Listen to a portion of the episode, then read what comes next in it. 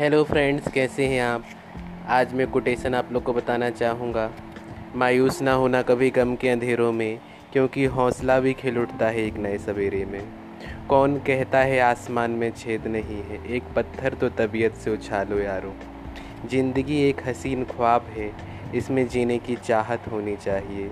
गम खुद ब खुद दूर भाग जाएँगे बस मुस्कुराने की आदत होनी चाहिए। Thank you